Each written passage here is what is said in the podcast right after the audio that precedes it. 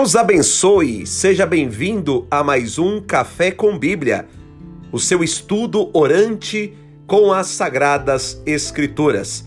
Eu sou o Anderson Leite e estou aqui para rezar com você e para poder te ajudar a rezar melhor, compreendendo aquilo que você lê e permitindo com que o Senhor fale poderosamente ao seu coração. Bora lá para mais um episódio.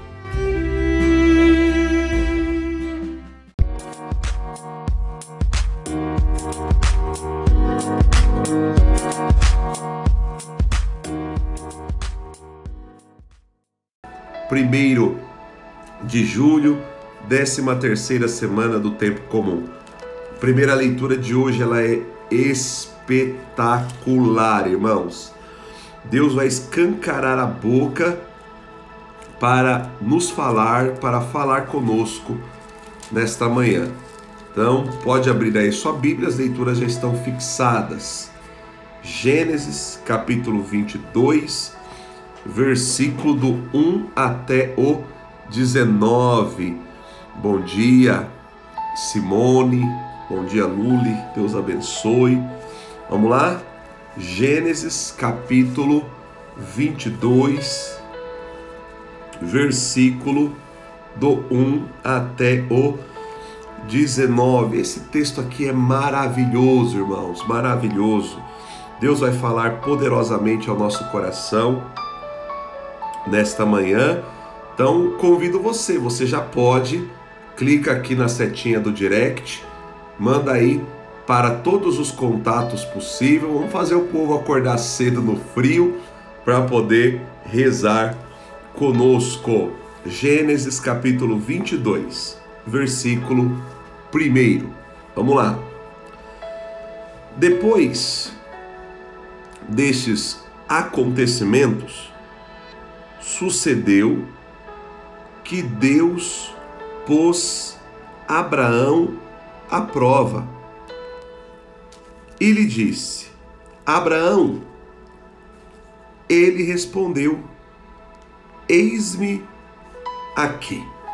Vamos lá, para a gente se situar, tá?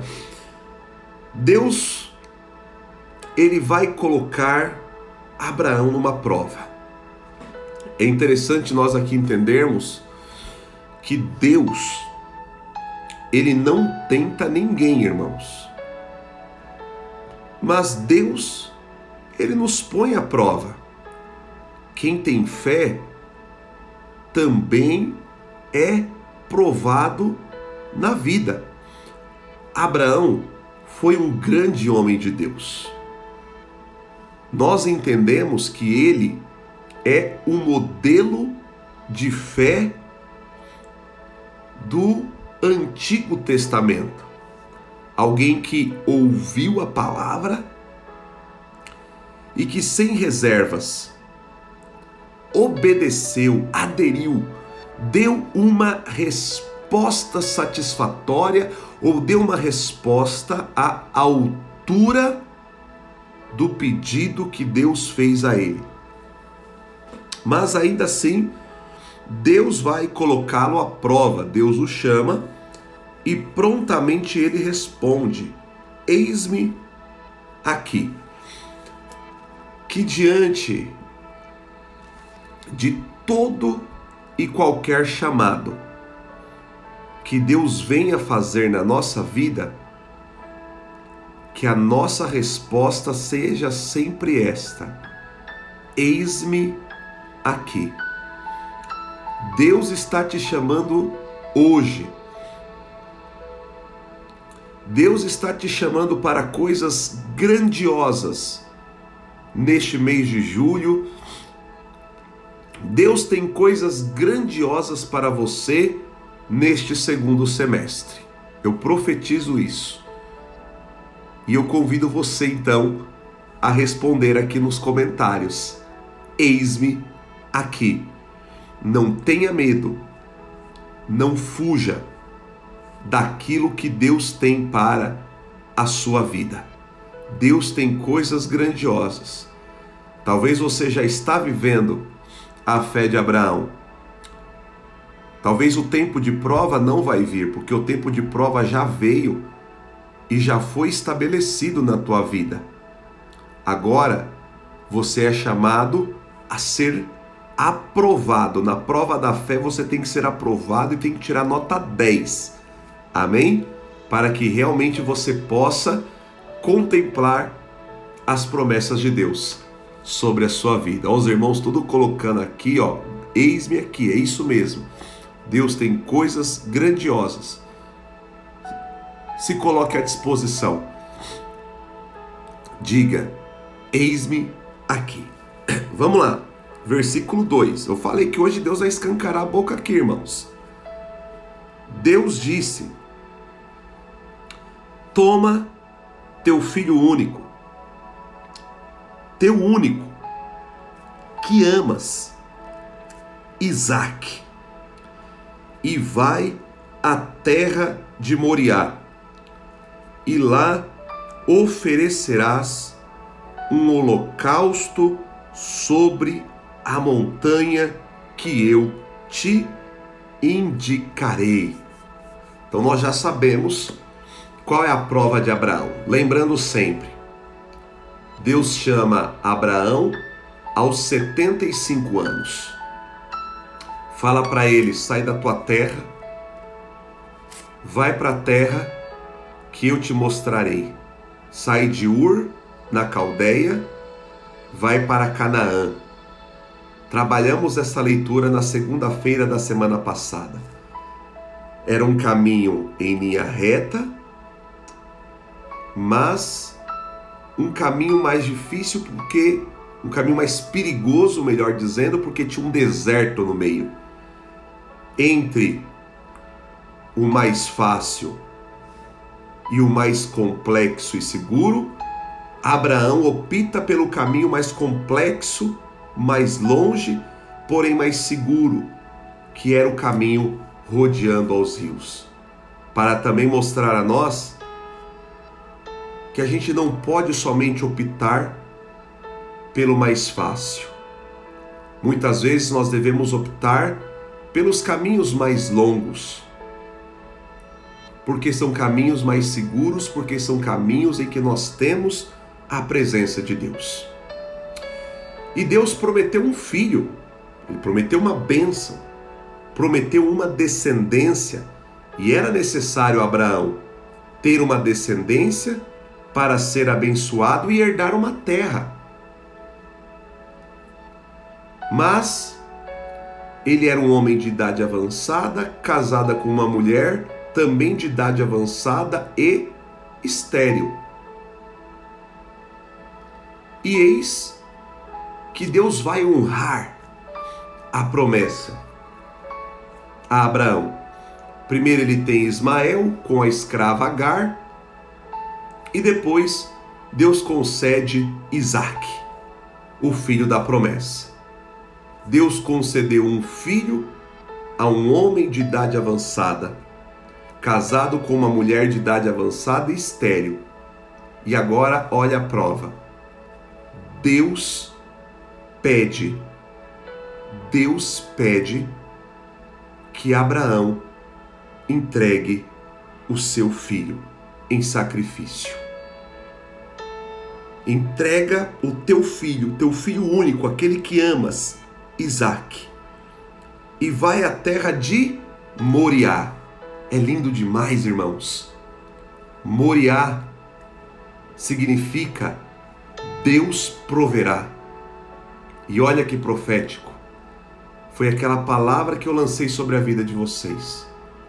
Para este semestre, muitas conquistas já estão preparadas pela mão de Deus para a nossa vida. Moriá para você, Moriá para cada irmão que está aqui. Deus está providenciando o necessário na vida de cada irmão. A minha família também, minha casa, eu e minha esposa, nós teremos mais um Isaac a caminho, chega agora, no segundo semestre, chega em outubro, que chegue cheio de saúde, e chegue abençoado por Deus para fazer a diferença nessa terra.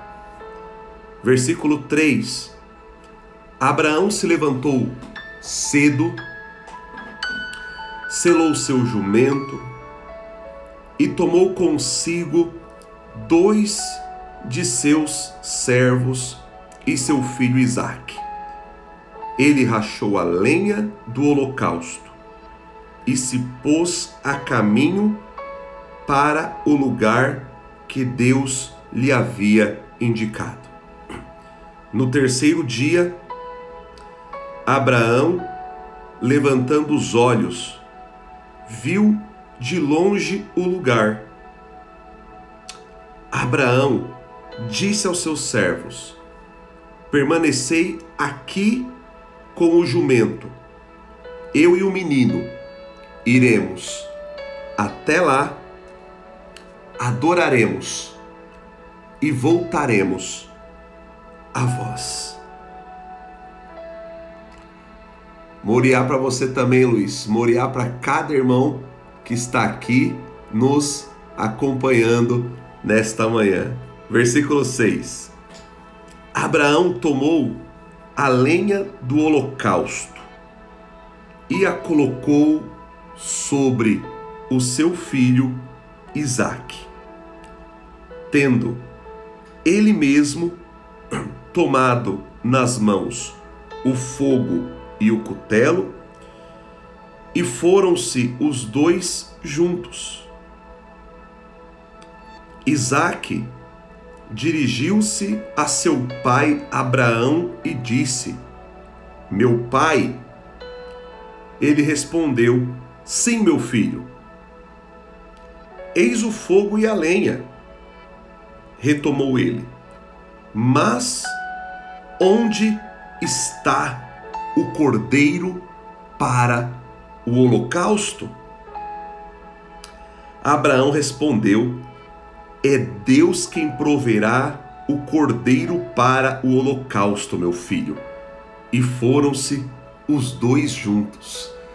Isaac mal sabia que ele era o cordeiro que estava sendo preparado para o sacrifício. Mas ele está ali ajudando seu pai naquele sacrifício, naquele holocausto que estava sendo preparado para ser oferecido lá no Monte Moriá. Versículo 9.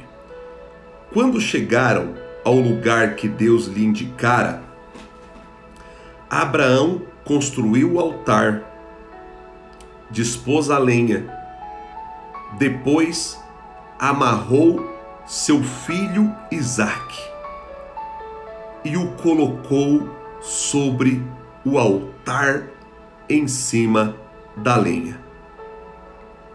Abraão estendeu a mão e apanhou o cutelo para imolar seu filho. Percebam que Abraão ele sobe com Isaac para o Monte Moriá. Prepara todo o altar para o holocausto, inclusive a vítima porque o cordeiro a ser imolado seria o próprio Isaac.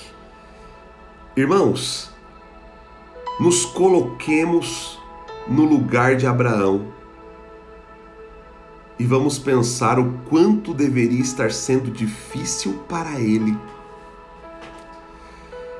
entregar o seu próprio filho em sacrifício. O, filhinho querido, o filhinho único, o filhinho esperado ao longo de toda uma vida, o filhinho que Deus dá é o filhinho que Deus pede. Ele sobe com o menino para o monte, para o Moriá. Prepara tudo, ele coloca o menino sobre o altar. E quando ele vai desferir o golpe fatal, Deus vai intervir. Versículo 11. Mas o anjo do Senhor o chamou do céu e disse: Abraão, Abraão. E ele respondeu: Eis-me aqui. Lembre-se de uma coisa: na Bíblia, uma pessoa, quando é chamada pelo nome duas vezes, é porque Deus tem um chamado grandioso para a vida desta pessoa. O Senhor renova o chamado que Ele tem para você nesta manhã. E Ele te chama pelo nome duas vezes. Ele me chama Juanderson, Juanderson, e eu respondo: Eis-me aqui, Senhor. Coloca o seu nome duas vezes aí no comentário, para que você entenda que Deus tem um chamado grandioso para você. Que nesta manhã Ele renova sobre a tua vida o teu chamado. Que Ele te chama duas vezes pelo nome. E a tua resposta não pode ser uma resposta diferente da resposta de Abraão: Eis-me aqui. Versículo 12.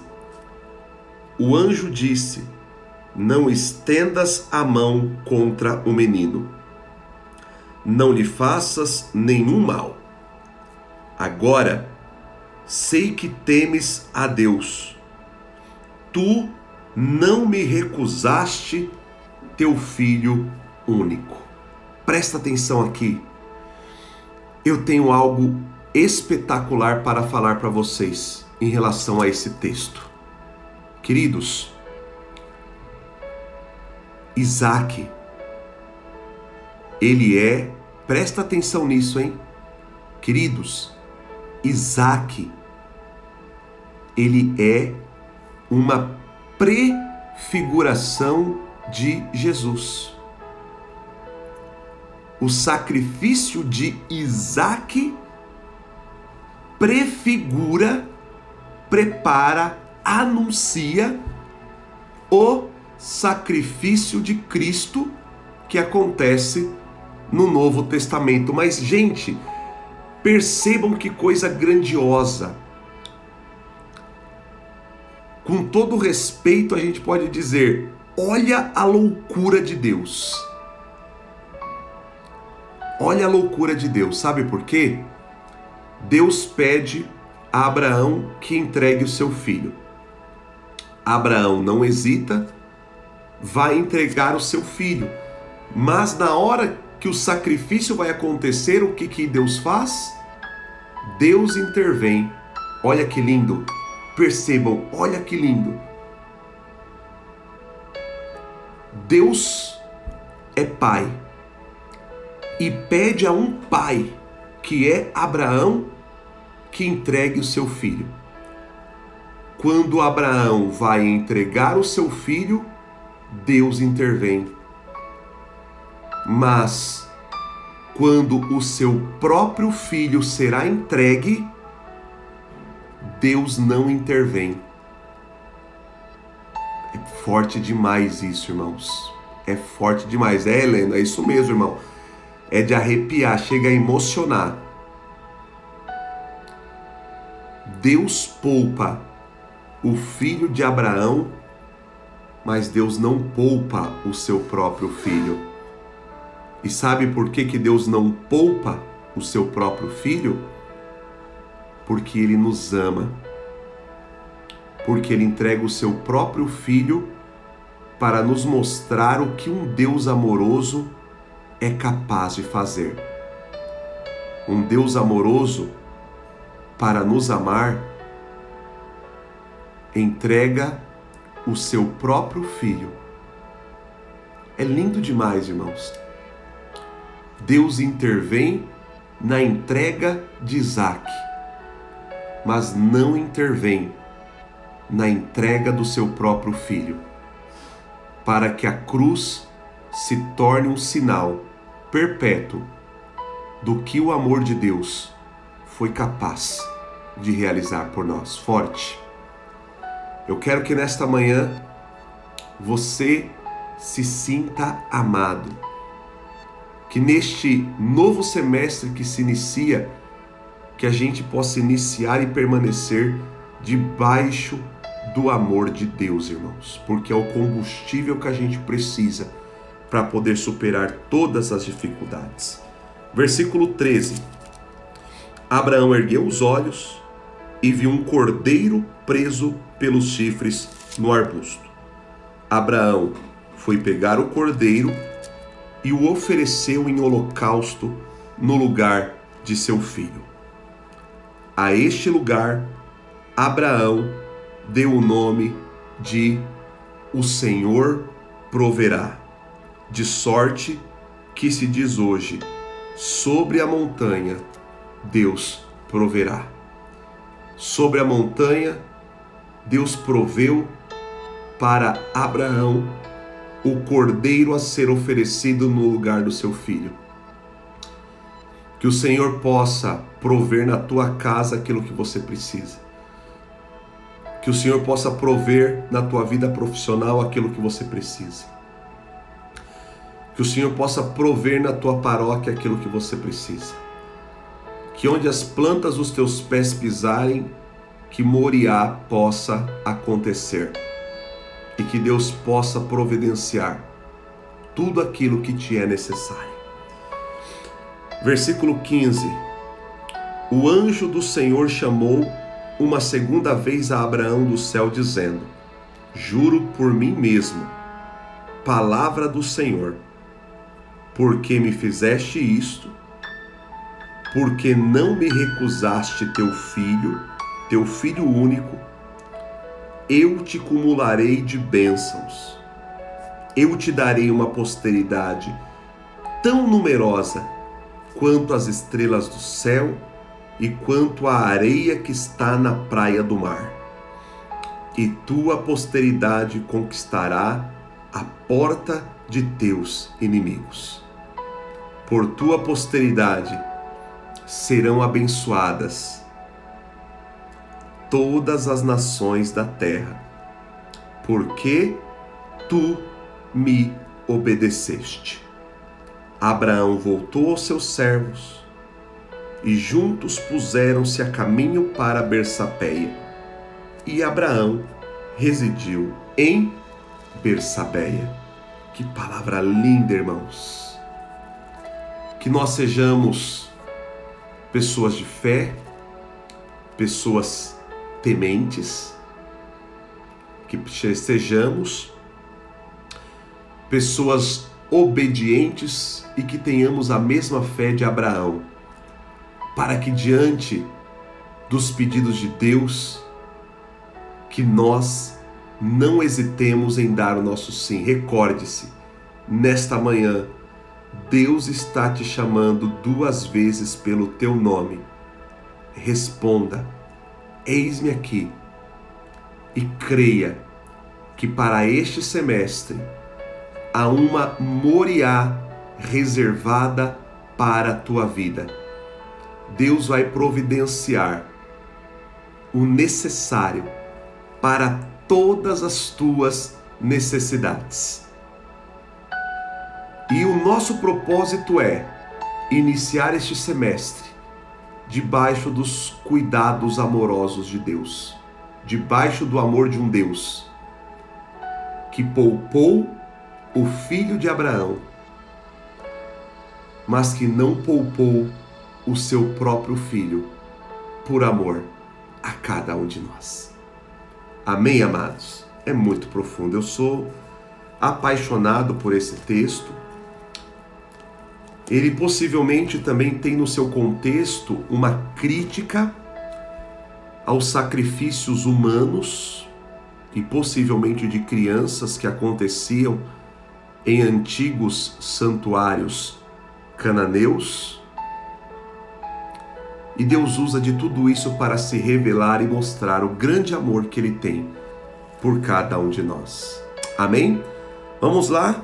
Vamos para o Evangelho, Mateus capítulo 9, versículo do 1 até o 9. Gente, eu vi que entrou muito mais gente aí, tá bom? É, mas com excesso de mensagens eu não consigo mais agora ver quem que entrou, mas para aqueles que eu não dei bom dia, bom dia novamente. Evangelho de Mateus, capítulo 9, versículo do 1 até o 8. Mateus, capítulo 9, versículo do 1 até o 8. Dá tempo ainda, embora o evangelho a gente faça mais curtinho.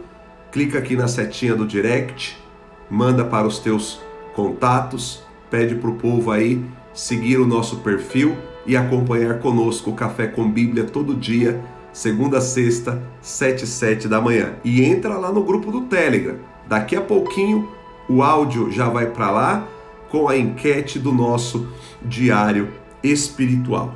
Amém? E entrando em um barco, ele atravessou as águas e foi para a sua cidade. Queridos, praticamente em grande parte do evangelho dessa semana, Jesus sobe no barco e atravessa o lago de Genezaré, que é o mar da Galileia. Agora ele está voltando. Ontem ele estava na região dos Gadarenos e ele volta para sua cidade, como o texto diz, que é Cafarnaum. Então Jesus, ele vai entrar no barco que simboliza a igreja, vai enfrentar o mal que é representado pelo mar e volta para Cafarnaum.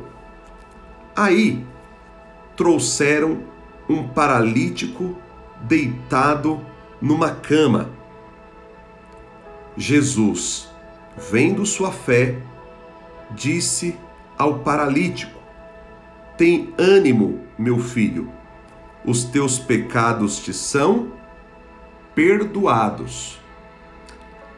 Gente, particularmente eu gosto mais deste relato no Evangelho de Marcos, ele é mais completo. No Evangelho de Marcos fala que são quatro os amigos que vão levar este paralítico até Jesus. Quatro na Bíblia tem uma ligação com os quatro pontos cardeais: leste, oeste, norte e sul.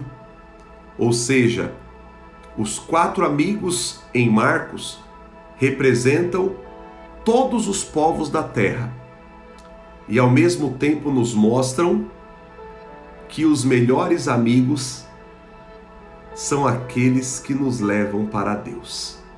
Como estes quatro amigos em Marcos vão levar este paralítico até Jesus.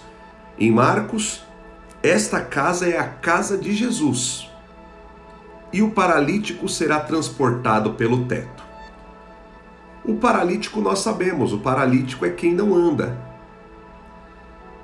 O paralítico na Bíblia vai representar todas as pessoas que têm dificuldade de caminhar sozinhas. E amados, em todas as comunidades tem pessoas paralíticas ou que estão numa paralisia, que não conseguem caminhar ou que precisam de auxílio para caminhar, isso é normal. O que nós precisamos entender é que essas pessoas não podem ser desprezadas. Estas pessoas elas precisam do nosso amparo, elas precisam do nosso auxílio, nós precisamos estar com estes irmãos. Nós precisamos levar quem tem dificuldades de caminhar, precisamos levar essas pessoas para Jesus.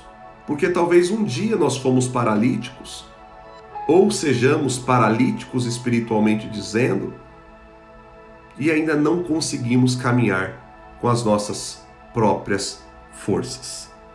Versículo 3. Antes de ir para o versículo 3.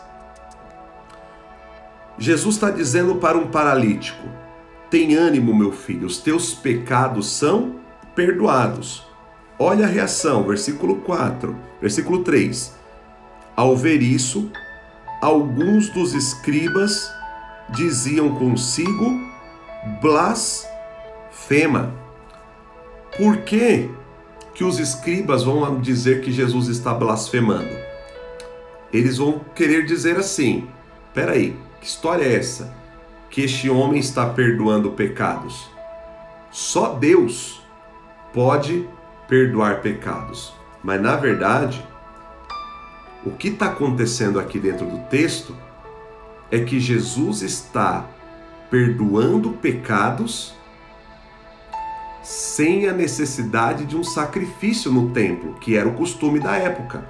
Só podia receber o perdão dos pecados quem oferecesse o sacrifício de um animal no templo. Quando Jesus ele perdoa pecados sem sacrifícios, ele nos revela Deus, porque ele nos mostra Deus nos perdoa de maneira gratuita, porque ele nos ama. Deus não pede ao pecador nenhum sacrifício, a não ser um coração arrependido e a disposição de nos tornarmos pessoas melhores. Pronto. É o que basta para Deus. É aquilo que a gente diz, né, quando nós vamos nos confessar. O confessionário ele é praticamente o único lugar em que o, em que o réu, em que o condenado, ele sai absolvido e perdoado, porque lá todas as nossas culpas são perdoadas. Continuando, versículo 4: Mas Jesus, conhecendo os sentimentos deles, disse: Por que tendes esses maus sentimentos em vossos corações? Com efeito, que é mais fácil dizer: Teus pecados são perdoados? Ou dizer: Levanta-te e anda? Pois bem, para que saibais que o Filho do Homem tem poder na terra de perdoar os pecados, disse então ao paralítico: Levanta-te, toma tua cama e vai para tua casa. Ele se levantou e foi para casa. Vendo o ocorrido, as multidões ficaram com medo e glorificaram a Deus, que deu tal poder aos homens. Creia de maneira gratuita, porque Deus ama. Ele vem também ao nosso encontro para nos perdoar para perdoar todos os pecados nesta manhã. Nós vamos então orando diante de textos tão lindos que a liturgia trouxe nesta manhã para juntos nós rezarmos. Nós queremos dar uma resposta a esta palavra de Deus, que é uma palavra exigente. Deus nos chama pelo nome duas vezes. Nós respondemos: Eis-me aqui. Talvez nós temos vivido como Abraão, tempos difíceis de provas na fé. Mas pela graça, nós temos resistido. Talvez Deus tenha pedido